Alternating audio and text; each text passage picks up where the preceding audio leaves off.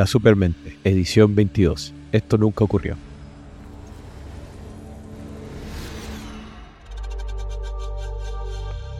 Una máquina no improvisa, bien porque no se puede programar el miedo a la muerte. Nuestro instinto de supervisión es nuestra mayor fuente de inspiración. Matt Damon, Interstellar, 2014, por Francisco Gemini, 2 de junio del 2023.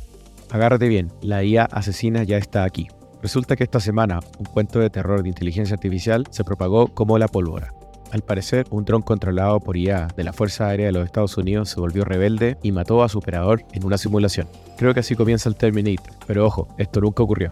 Esta fake news está buena, de seguro la van a escuchar en más de alguna reunión esta semana. La historia salió de un informe de la Real Sociedad Aeronáutica, describiendo una presentación del coronel Tucker Hamilton de la Fuerza Aérea de Estados Unidos, en una conferencia reciente. Según el informe, el accidente solo fue una simulación, sin dron real ni riesgo real para ningún ser humano. Posteriormente, resultó que ni siquiera la simulación era real. La USAF emitió un comunicado y un informe para aclarar que Hamilton había sido malinterpretado. El escenario apocalíptico no fue más que un experimento de pensamiento hipotético.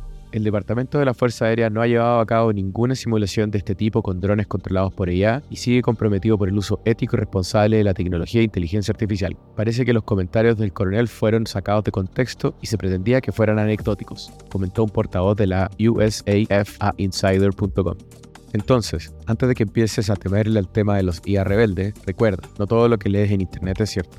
El mundo de la IA es fascinante, pero también es un terreno fértil para las noticias falsas y el sensacionalismo. Como siempre, es importante mantener la calma, buscar la verdad y no dejar que el miedo nos controle.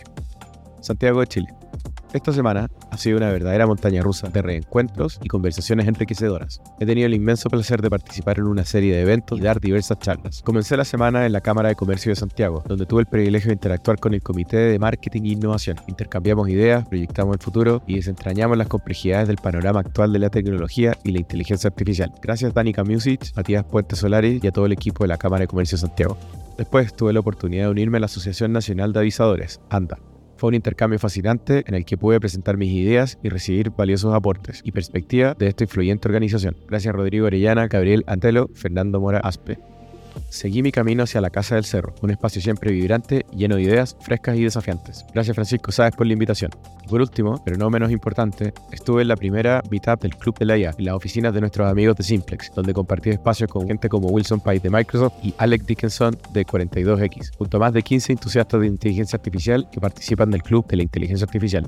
En todos estos encuentros, tuve la oportunidad de compartir mi experiencia y visión sobre el impacto de la inteligencia artificial. Fue gratificante ver cómo las mentes brillantes se unen para comprender y optimizar la forma en la que IA está cambiando nuestras vidas. Espero con ansias otras futuras oportunidades de colaboración y discusión como estas que sin duda vendrán. Gracias a todos los que estuvieron conmigo en estos eventos. Espero verlos pronto.